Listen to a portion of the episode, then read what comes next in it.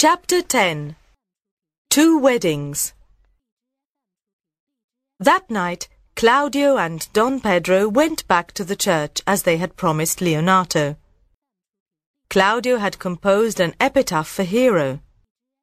He read from the poem as he walked along.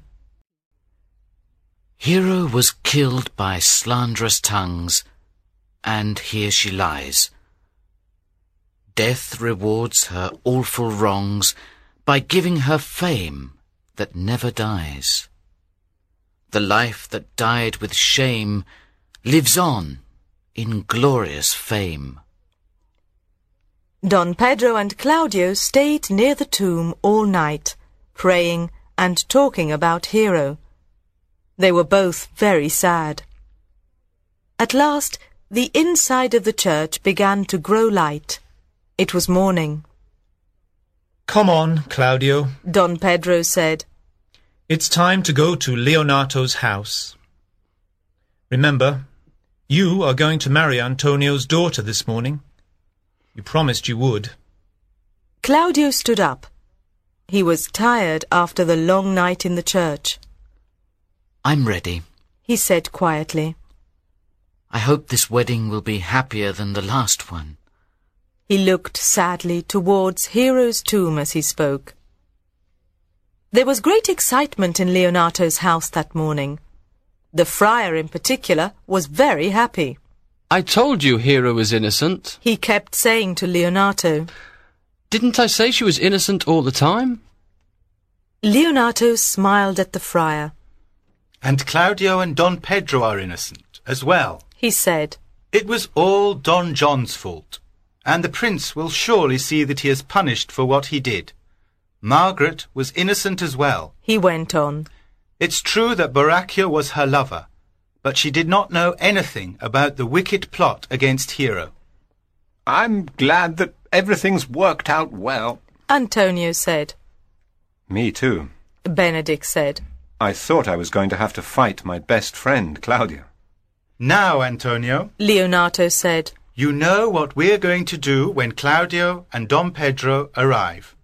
Claudio has promised to marry your daughter. We will pretend that Hero is your daughter. She will wear a heavy mask.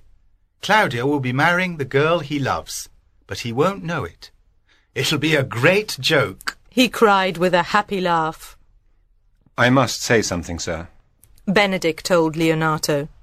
I'm in love with your niece, Beatrice, and she's in love with me. I want your permission to marry her. Just as Don Pedro and Claudio predicted. Leonato said with a smile. I give you my permission to marry Beatrice. And I will perform the ceremony. The friar offered excitedly. It was not long before Don Pedro and Claudio arrived at Leonato's house. They exchanged polite greetings with everyone. Well, Claudio, Leonato said sternly. do you remember your promise? Are you ready to marry Antonio's daughter? I'll keep my promise. Claudio said seriously. Go and call her. Leonato ordered Antonio. Antonio came back into the room a few minutes later with Beatrice, Hero, Margaret, and Ursula all wearing masks. It was impossible to see their faces. Which one am I going to marry? Claudio asked nervously. Antonio pointed to Hero. Claudio stepped forward. We are going to be husband and wife. He said gently. May I see your face before the wedding? No! Leonato cried. You may not see her face until the wedding is concluded.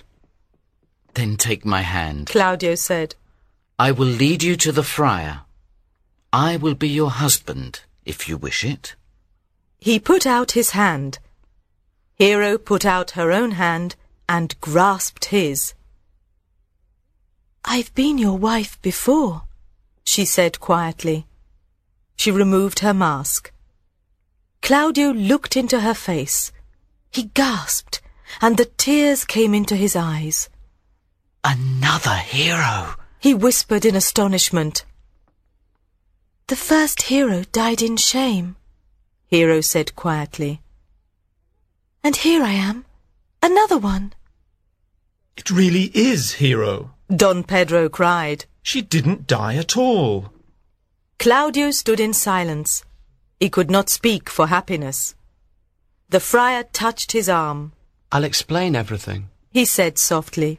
But first, let's have the wedding. Now Benedict stepped forward. One moment, Friar Francis. He said softly. Which one is Beatrice? Another girl in a mask came forward. I am. She answered quietly. What do you want, Benedict? Do you love me? Benedict asked her. Beyond reason, no. She replied with a smile. Then Don Pedro, Claudio, and Leonato were wrong. Benedict said. They told me you loved me madly. And you? Beatrice asked. Do you love me, Benedict? Beyond reason, no. He answered with a smile. Then Margaret, Ursula, and Hero were wrong. Beatrice told him. They said you loved me madly. They told me you were sick for love of me. Benedict said. They told me you were nearly dead for love of me. Beatrice replied. Then you really don't love me? Benedict asked her. Not really. Beatrice admitted. I only love you because you love me. This is all nonsense. Claudio said loudly. Benedict loves Beatrice. I'm sure of it. Look, I've got a poem he wrote to her. Claudio showed the others Benedict's poem. Now Hero spoke as well. And Beatrice loves Benedict, she said loudly. I've got a letter she wrote to him. Look, here it is. She showed everyone Beatrice's letter to Benedict. Benedict laughed. We do not love each other, He joked. but it seems our hands are in love. Let's marry, all the same. Beatrice laughed as well. I'll marry you, She joked. but only to save your life, Benedict.